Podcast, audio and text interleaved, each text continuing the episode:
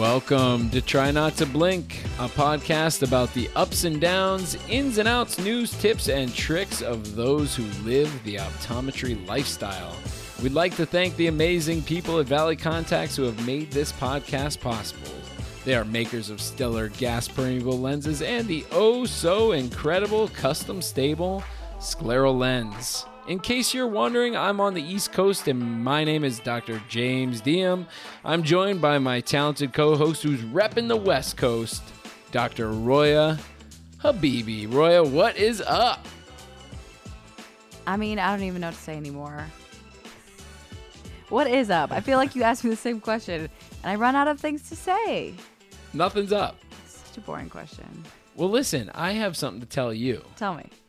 And you know it's a little bit of a braggy whatever but it's something i really enjoyed doing. And uh, i just did it yesterday. So i just completed the uh, Ironman in wisconsin. And it was awesome. I survived. What was your time? this is my fifth one that i've done and it was great. Uh, weather was perfect. The day went as planned. I saw lots of cows on the bike. There were some cheese heads. what does Um, a cheese head mean? You know the people with like the big block of uh, styrofoam cheese on their head. It's not a. It's not a triathlon term. It's a Wisconsin Okay. term. Okay, okay, yeah, okay. like the Green Like Bay actually Packers, people. They like eat cornbread and stuff. Yeah, yeah. So, uh, believe it or not, you know, uh, Wisconsin is uh, somewhat of a triathlon mecca for Midwest individuals. So, you know, yeah, Why? It's a very well known uh, Ironman. There are only so many Ironman races throughout the country, and um, this is a very well known one. Is it because It it's flat be or something? Or Yeah, well, actually, no. It's it's a relatively hilly. It's about four thousand uh, feet of climbing on the bike throughout the, the entire race. So it's a comparatively, it's one of the more hilly races, but it is. Uh, I don't know. It's it, I guess the geography allows it to be accessible from a lot of, you know, sort of as I said, midwestern type places. So I see. yeah. So anyway, that was good. That's what's up here. Congrats. Yeah. Thanks. What's up with me? What are we talking about today?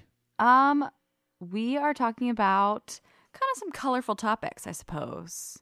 Right. Um, one colorful thing I'd like to talk about is kind of an interesting case. We haven't done that in a minute. So I thought it might be good to talk about a case that I've been dealing with.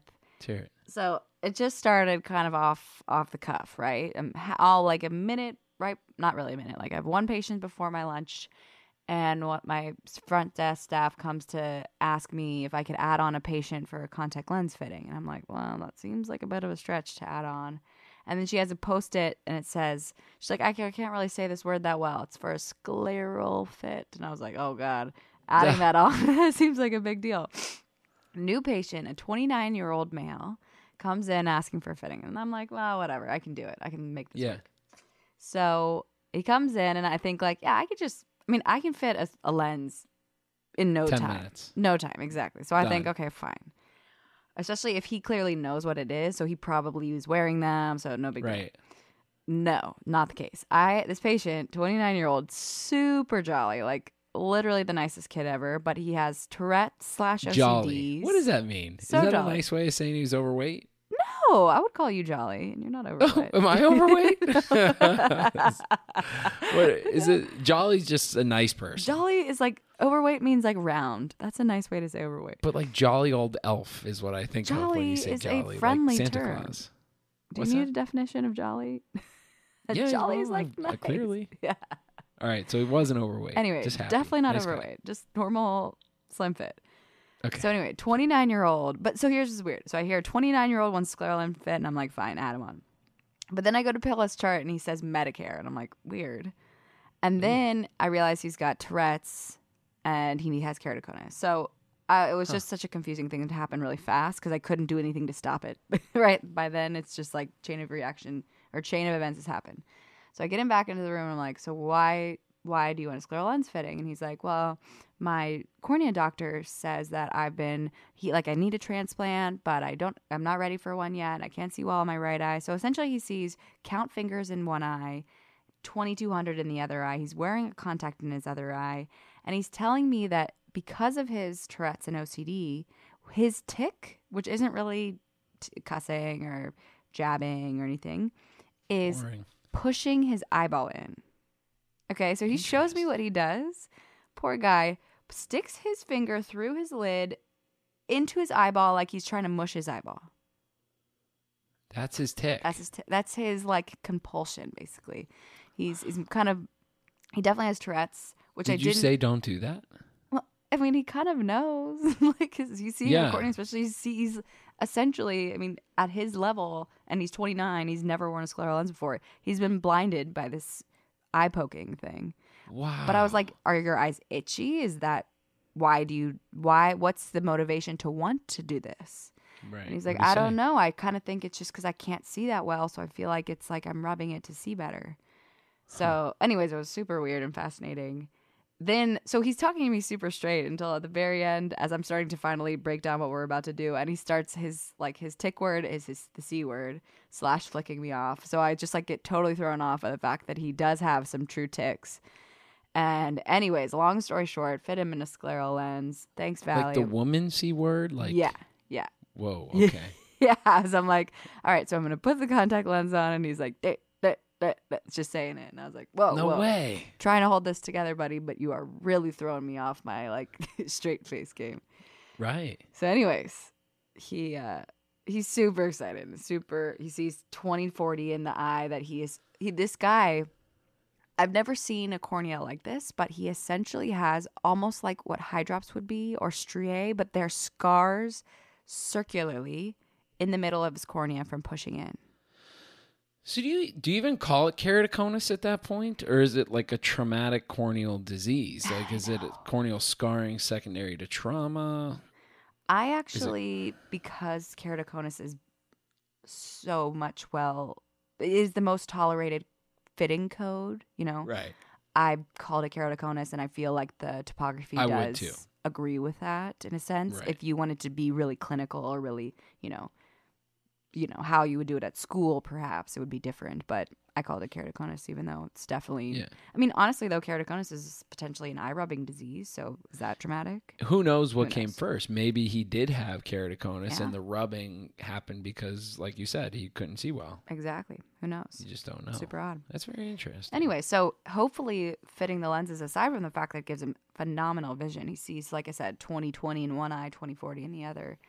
He hopefully it'll condition him to stop pushing in his eye because it's not going to Yeah. feel good to push on his. It doesn't feel good to push on your eye either way, but hopefully Right. pushing on it.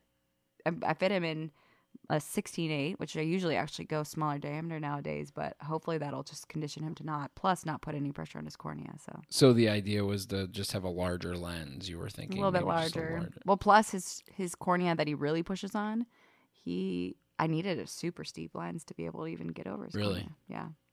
I What kind of vision did he have? I don't remember. count fingers refraction is like a minus 12 with a huge amount of cyl, like eight diopters of cyl with 2200 corrected.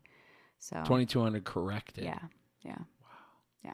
It's bad. Poor guy. Poor guy, I know. Was he um working or Nope, capable currently to not, work? or? wor- not working. And I think because of his diagnoses, that's why he's on the Medicare, you know, as Sure, a 29 year old. Mhm. But um, but yeah, he he deserves to work. He's got a good enough personality, even with his diagnoses, that it's He's jolly. he's so, he's, he's so jolly. He's so nice. I was laughing the whole time, like I had a great time with him, but minus all of his side effects, his Yeah. commentary. It's an interesting it. thing, Tourette syndrome, because I think it's it's very hard. You know, you wouldn't laugh at somebody with, um, and you know, I'm and I'm not saying that you're doing the wrong thing or I'm doing the wrong thing, but I think it's just an interesting conversation. Like when when somebody has cancer, right? If they have a tumor on their face, you wouldn't like laugh at it, right? Right. But this is their disease, or right? depression. This is honestly, like you don't laugh at that? any other depression or schizophrenia. Right. You don't laugh at laugh at that. you don't laugh at those things. Right. but it's just so different right and it's and it's also quite rare in my own experience i don't know if you've ever come across somebody with tourette's it's bizarre. I have like three right now that are all causing themselves eye damage, which is bizarre. really and I don't know why it just happens. I mean, we are like a referral center, so maybe that's a little bit why, but sure it is very odd. And honestly, kind of like what you're saying, on one hand, I don't want to laugh about it. It's not funny. I like it would be. I have a patient that has it way worse than him, and she is just disruptive and sometimes kind of mean in her in her responses. Yet she's so nice. Same with him. He's so nice. Yet his responses are very vile. Right. But me to get offended or to react in a negative way, which you should Right. react with those sort of comments, would also just make it worse. So it's almost like making some sort of light of it. Like my other patient, she does a lot of kicking or jumping or punching Oh, wow. or stuff like Wow. that. And I got to the point with her where A, I stopped like sweating profusely when I'm around her because I'm just scared. But it's not scary anymore. But B, like sometimes I'm like, whoa, that was a good jump, girl. Like that was high. you know, like I have to make a little bit of light of it because it's Yeah, yeah. Almost to let them know that you're not uh, taken back by it. Right. Like, like it's okay. Like this is. Yeah. Let's just laugh about it. You Yeah. know. But it would be interesting to hear what somebody with Tourette's would say.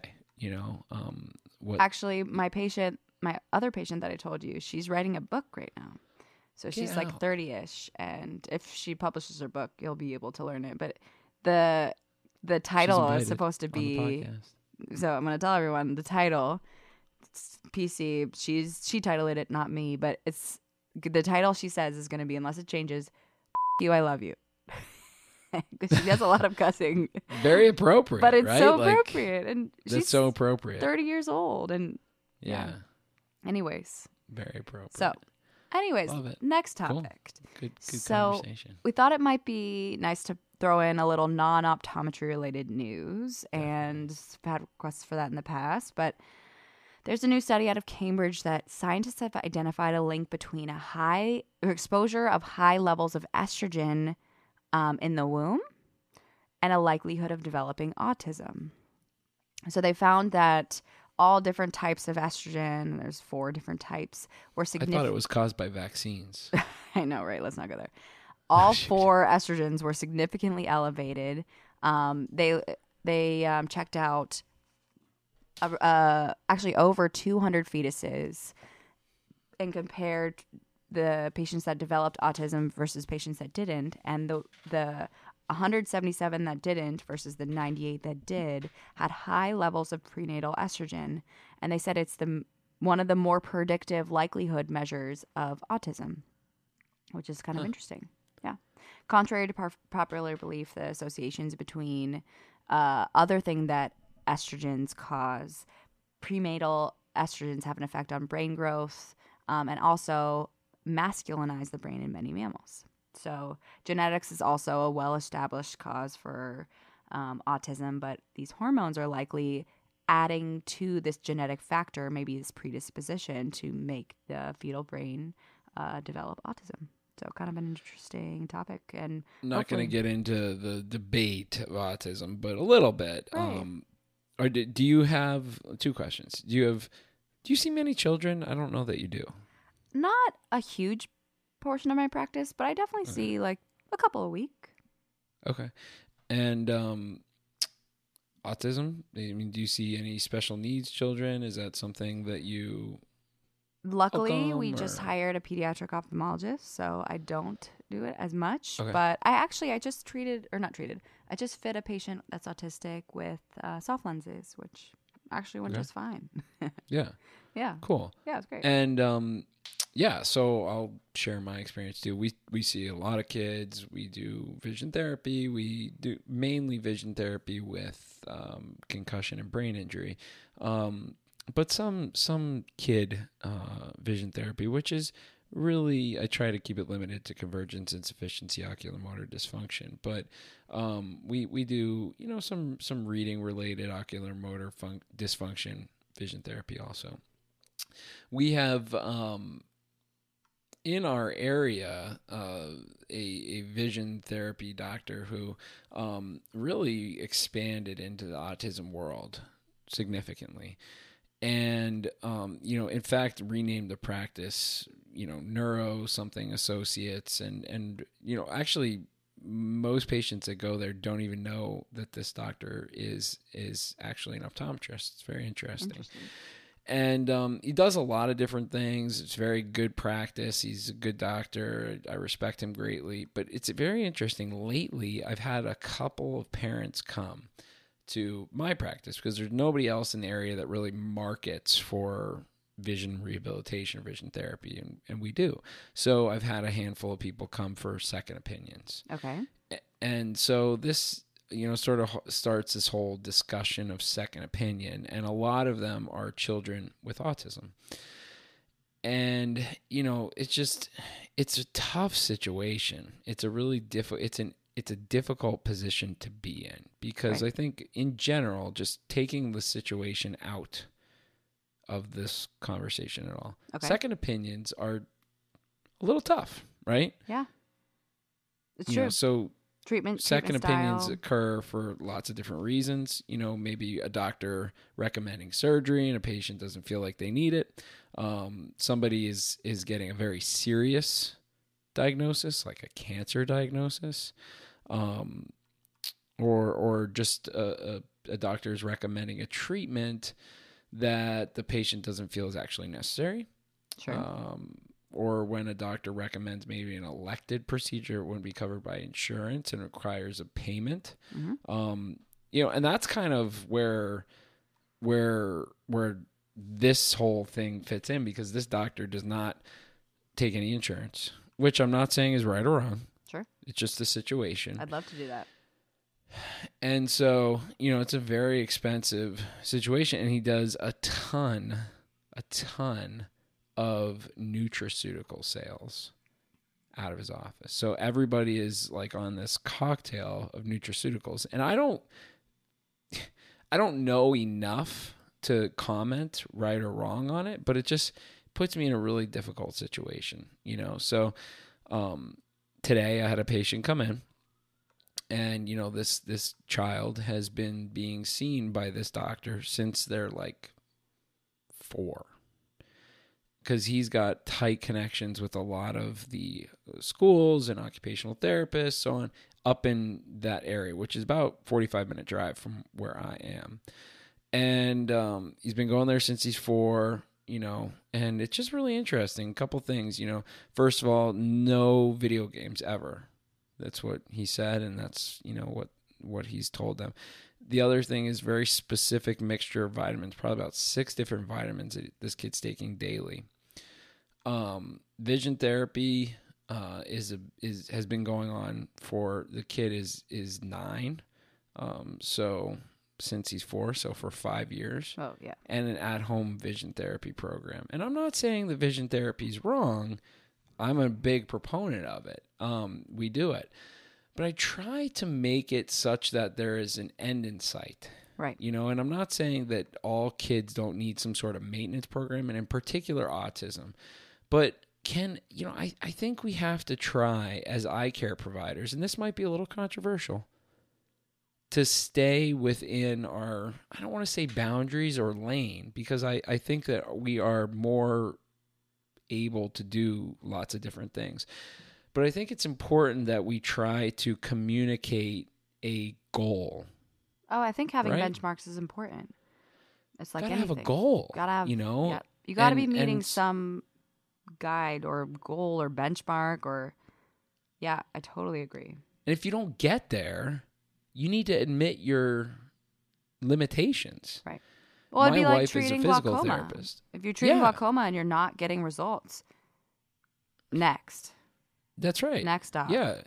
My wife is a physical therapist, and therapy is extremely tightly regulated by insurances, sometimes over such. But because what, what if you didn't, what would happen? You just keep going, exactly. right? You just you'd constantly be going to the therapist every week. You're gonna go two times a week, four times a week, right? If there was no guidelines and evidence based to say, hey, we need you to get to this point, Right. you know, th- then you just do it forever. And then it's not therapy anymore. Right. It's something else. So it's just interesting. So do you have any, you know, experience with second opinions? Is that something you deal with? Definitely. How do you deal with it? I think well, first just to comment on your situation and I don't I don't I'm glad to have resources of people who are doing vision therapy or you know practicing vision therapy in my area and have that as, as a resource. I have a couple docs in my area that I do refer to regularly. But I I think that oftentimes me I'm just to say this straight out, not to like s- talk about stereotypes, but I think that oftentimes the reason vision therapy can get a bad rap is because you oftentimes we don't have large scale studies or people are maybe doing things that are potentially a little bit more uh, practice learned as opposed to evidence learned. And then when you get in these situations in fact i just actually got asked to be an expert witness for this case for a patient that has gone through or vision therapy. And i don't know all the specifics about it but i'm a little apprehensive to read about the case because i do believe that vision therapy is helpful. But Right. when you take it too far again like i tore my meniscus a couple years ago. I wanted to do physical therapy. My surgeon told me it's worthless. I ended up doing it anyway they had we had a cutoff point and also i realized this wasn't helping like i decided i need to just deal with this. Like i talked to a couple physical therapists that i knew and said hey if this is my situation what would do you think it's worth this or should i just deal with it? And then do physical therapy after which is the route i went. But the point is saying you do need to have a benchmark because just doing this until whenever is not treating necessarily the problem the most direct way either or again kind of like you were saying is not um it's just not efficient or it's not helpful anymore and and I don't want to, you know, I'm always extremely careful. I just had somebody come into my, I just had an acupuncturist come into my office with with pamphlets the Cool. other day, and I was very excited about it. You know, because I I want to be as open as possible to all forms of therapy and treatment and methodology. I don't know everything, not Exactly. even close. exactly And I don't ever want to claim that I do. But, you know, here's this lady, you know, she's coming in. She's been going there for six years or whatever it is, almost six years. She pays $50 a week for her son. Her other son was going for a couple of years, $50 a week. Her husband was going for a little while too. Um, and they all have the at home program, which they pay $300 for like every six months. And now they're paying all this money for um for vitamins. And so she's telling me all this stuff and i'm like look i just straight up with you. I'm in an awkward position. You know like i don't want to poo poo this guy. I don't want to you know put you in a situation where you're you know feeling like you're being hoodwinked because i don't think that's true. Right. Um, but this is how I would deal with it. And I'm not necessarily right or wrong. If you want to try my approach, I'm open to it. Yeah. Um, this doctor is very well respected, and I I respect him also. But in this particular case, and in my experience with dealing with this therapy, that is, I like to have defined goals, and I'm not hearing that from you. Yeah, no, I think I think that's exactly. I think about just some cases that I deal with. For instance, some of my like severe dry eye patients that have come in and they're doing one thing or another for whatever reason, whether it be no reason at all, but they think it works or whatever. I do like to show. I like to maybe collect a little extra information, whether it be different tests or whatever, to really be able to give a legitimate reason and again end goals right? I want to make this test better. I want to see your speed scores go down. I want to see whatever. I want to have end game i'm going to deal with the inflammation first and then we'll deal with the evaporative condition. Or Yeah. let's say it's a someone come in for a second opinion for a scleral lens fitting.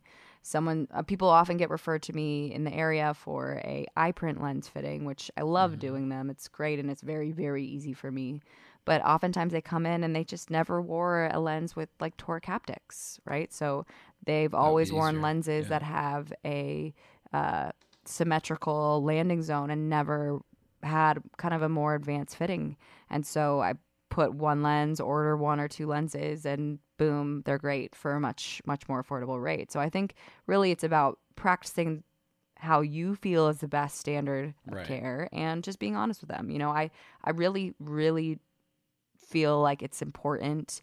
And one of our guests recently talked about this, and I, I totally agree, is building up people that you've worked with or people who refer, whether they refer to you even for a second opinion. A doc sent someone for a scleral lens for, for an EyePrint fitting the other day, and I was like, Your lenses look beautiful on your eyes. He did such a good job. And Right. I think that's important just because as colleagues, we do need to um, support each other in saying that you are reputable, unless you genuinely have a bad doctor in your area, which that's a different story. But I think talking to the board is more appropriate than telling a patient that most times. But I think just honestly, patients appreciate more you saying your expertise and not necessarily breaking down somebody else. Your true motivation or your true rationale of the experience or the, uh, not the experience, the patient's problem and truly how you interpret the problem as opposed to them breaking down what someone else would say. Like when some docs, some patients are like, "Why has no one ever brought up X treatment to me before? Why are you the first person I'm hearing this from?" I'm like, well, they you know, sucked. uh, like I, I do my best to stay on top of literature. I'm passionate yeah, about yeah. this. Yeah, exactly. Like I don't know, they're losers. They don't read. yeah, I don't know, yeah. but I don't know. That's kind of. I think I think we're on the same page. But it is an awkward Yeah. thing to be in the middle of. Ugh. especially when some of my patients have been in my own practice for a long time struggling with dry eye and they're like why has no one told me about for instance scleral lenses before why are you the first person to tell me and they've got like a acoustic neuroma can't close their eyes and for years they've been using drops i'm like well you know sorry it's not me i can't i can only help you now i'm glad we found each other but So what's next? What else you got on the list for Next, us to talk about? I thought it might be kind of a f another fun, colorful debate to chat about online contact lenses. It's becoming more of a thing. Why don't you give us a quick, like, 30 word summary of the recent stuff that's gone on, like, politically? Well, you know that this is this is ongoing. It, there's there's a lot there. Uh, the FDA and the um, uh, you know just protections from consumer protection organization has has looked at the contact lens rule which basically has to deal with how the um, prescription is is produced and and the guidelines that the prescribers need to follow after a prescription is produced now prescription timelines are state regulated, but uh, you know how they are uh, regulated does have to do with the federal government because it is contact lenses that is our medical devices. And so that contact lens rule was in effect for 10 years and every 10 years these rules get re looked at and opened up and, and checked and, and then the opportunity that exists for changes to be made. And so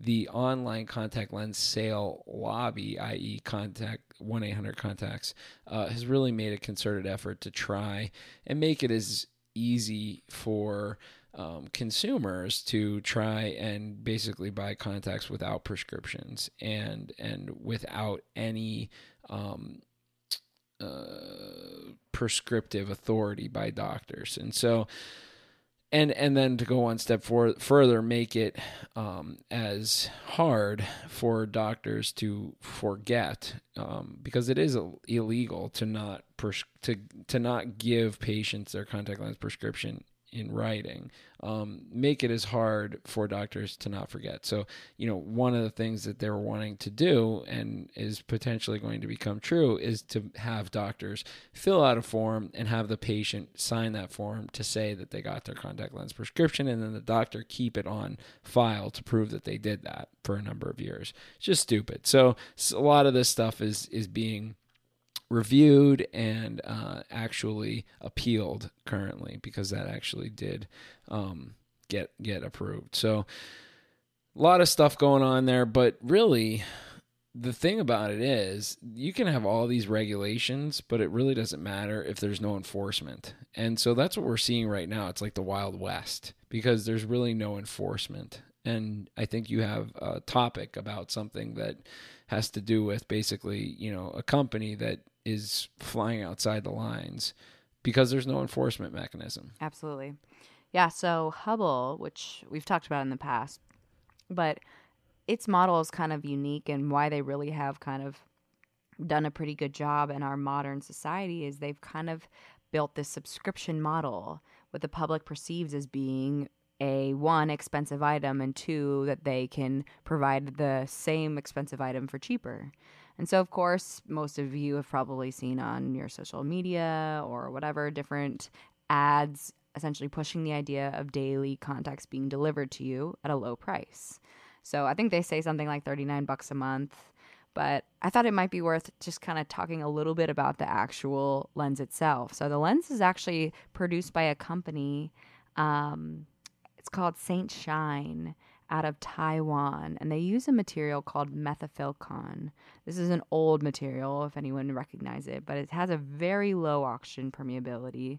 Um, and of course, we know with that there's a little bit higher risk of ocular compli- complica- oh, ocular complications.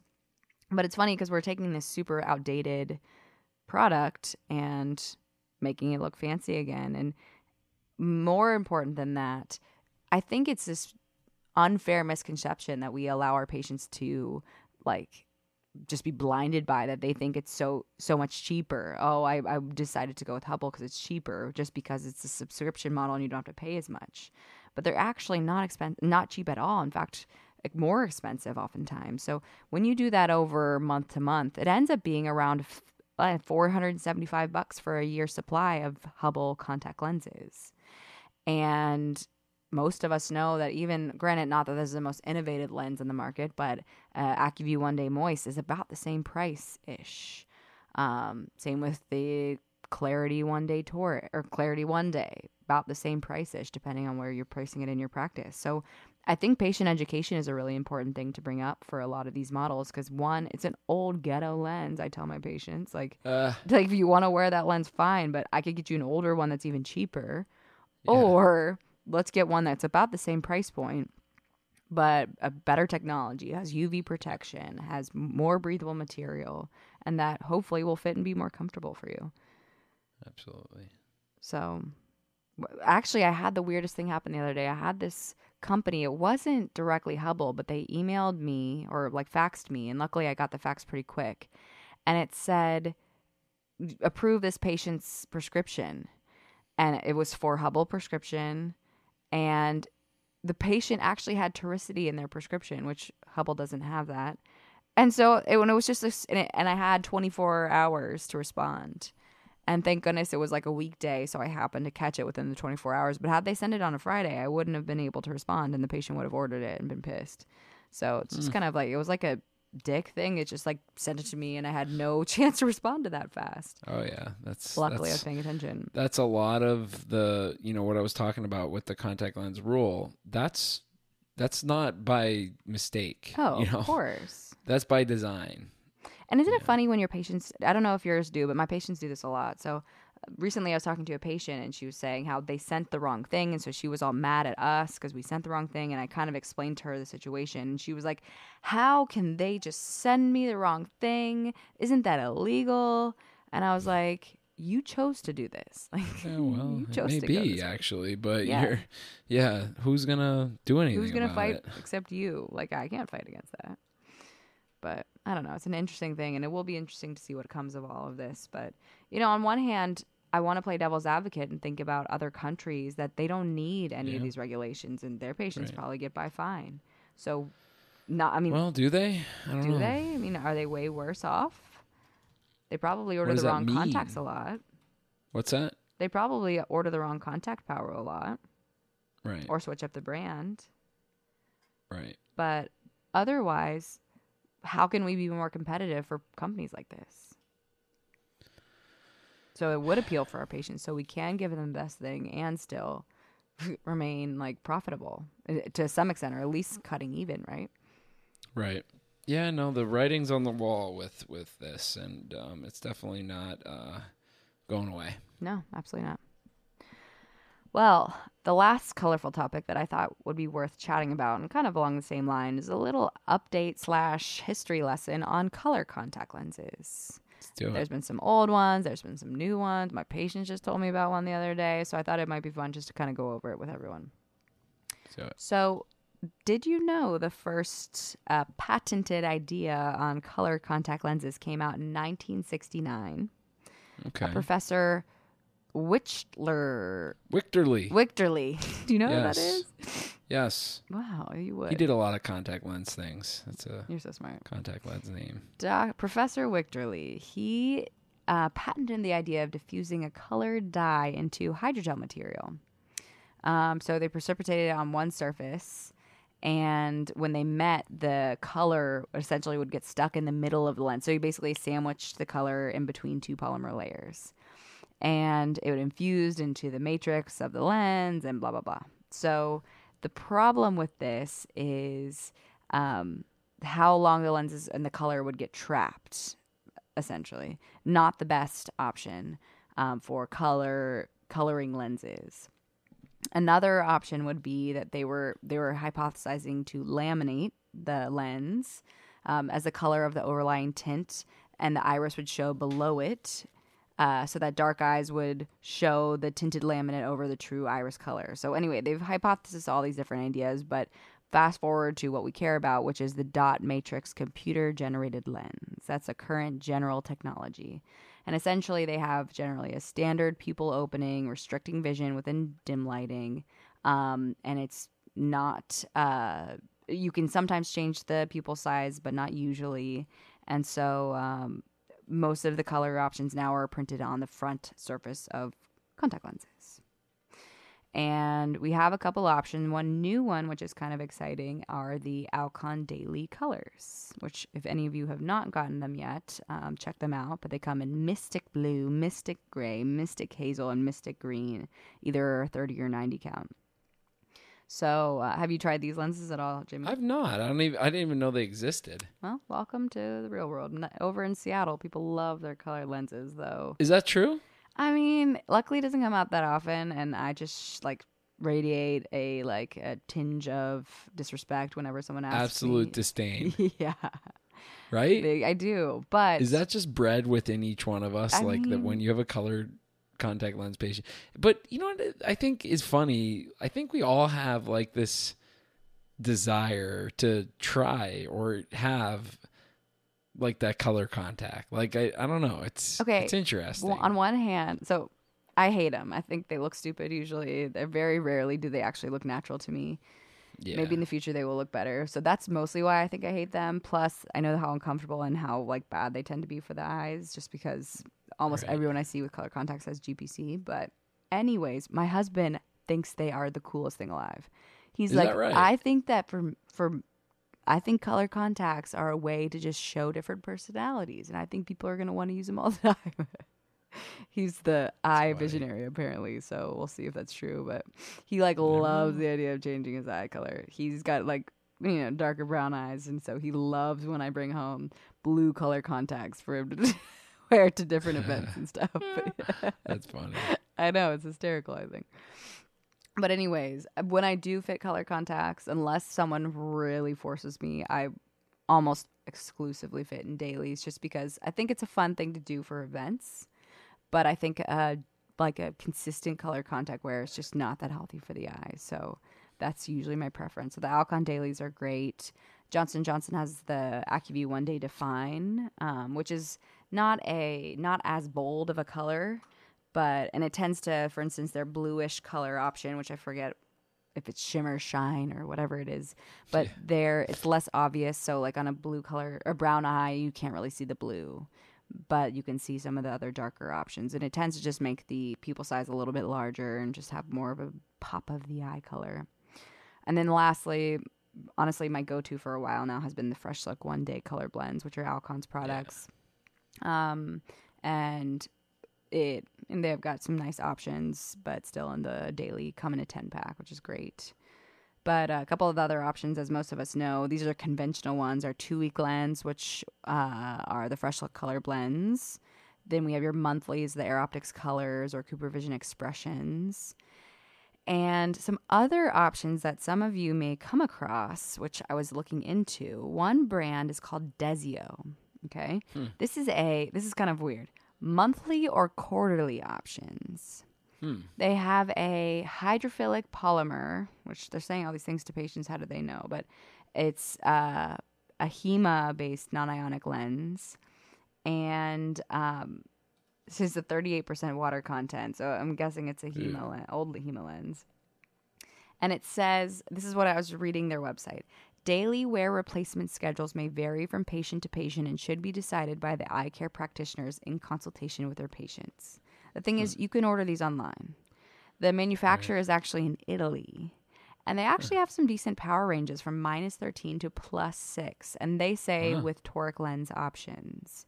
Huh. Um, but I actually had a patient recently come in asking for these lenses, and Really? he's wearing them. He's worn them before. They're blue lenses, and he loves them, and whatever.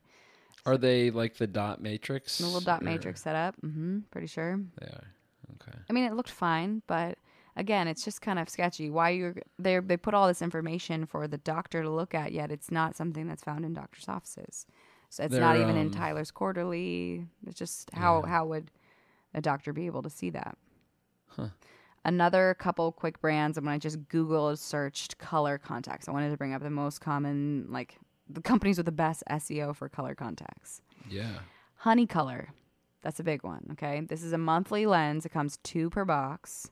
And they're a HEMA based lens, 45% water. They have a bunch of different colors, including a zero limbal ring without harsh borders for a realistically sized iris. Color blending the lens creates a natural effect um, to your eyes. they have Neo Whisper gray colored contact lenses. Anyways, thought that was kind of funny. Eye Honey candies. color.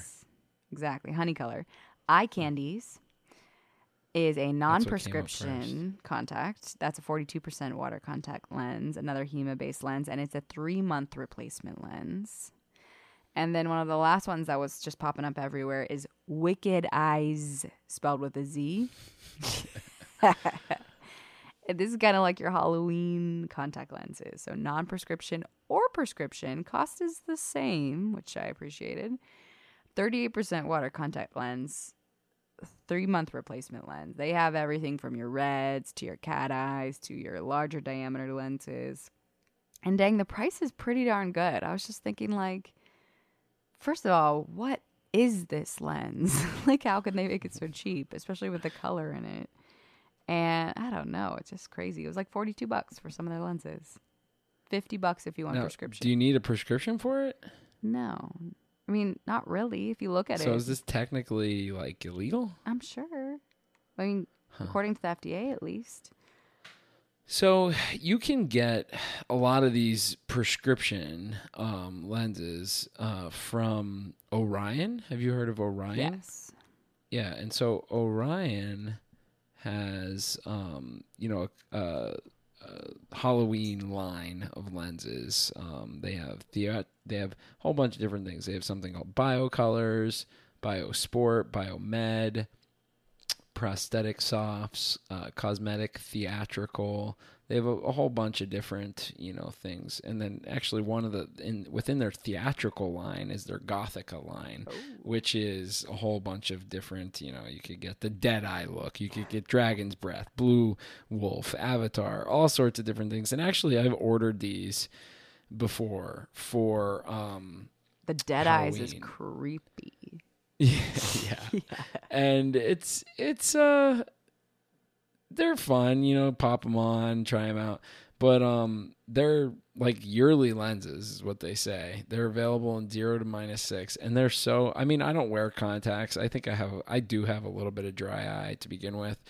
Um they're so unbelievably uncomfortable. My eyes are like beet red you know by the time i take them out. I don't know how you would wear them for any considerable amount of time so Uh, I'm glad that you referenced that. We will link that on our website for anyone who is interested. Because I do kind of think, I mean, I'm in Seattle. There's a huge uh, Comic Con like convention that we have here every year, and I think patients are looking for this. And so to have it Yeah. somewhat available, that people are seeking these options, I think it's a good idea.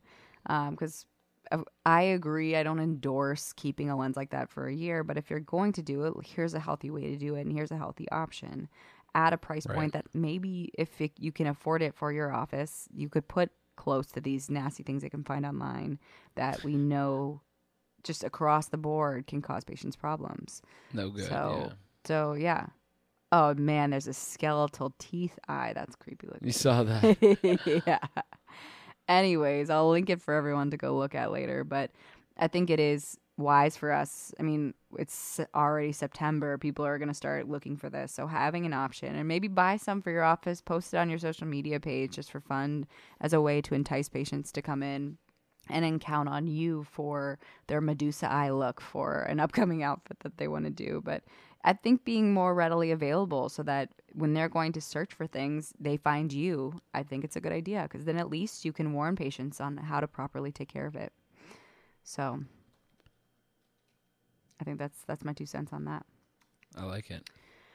Anyways, being that it's end of the year, for those of us that have CE needs that are coming up, especially if it's the end of the year thing that you have to worry about, there are a couple options. One that's coming up pretty fast, but Vision Expo is next week and that's going to be, of course, in Vegas. They have different package deals. Um, they have kind of a cool setup for no one who's been who, if those of you who have not been to Vision Expo before, but they've got package A, B, C, and D, which essentially is six hours for about 290 bucks, nine hours for about 400 bucks, 13 hours and 18 hours, etc. So it's pretty cool. If you buy one of those packages, you get admission to the expo or the exhibit hall or um, you can buy different amounts of hours depending on how much you want to spend slash uh, what you what your goals are for the meeting or just go to the exhibit hall if you'd like and then you'll see jimmy and i if you come to orlando for academy that's going to be end of october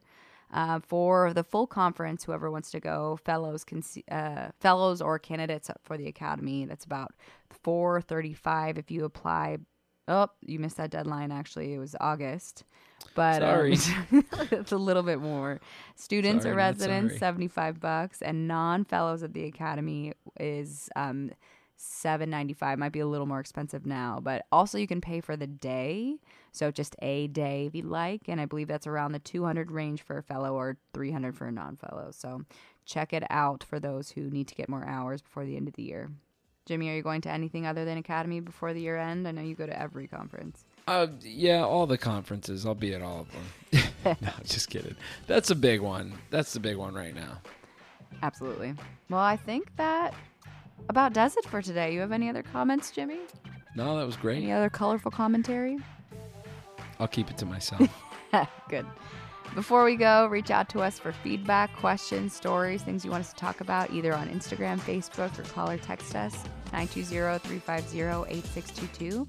We never depart without saying thanks to Valley Contax for their support, both for their amazing lenses they make and the great people they are to work with. And be sure and tune in to listen to our next episodes. But until then, try not to blink.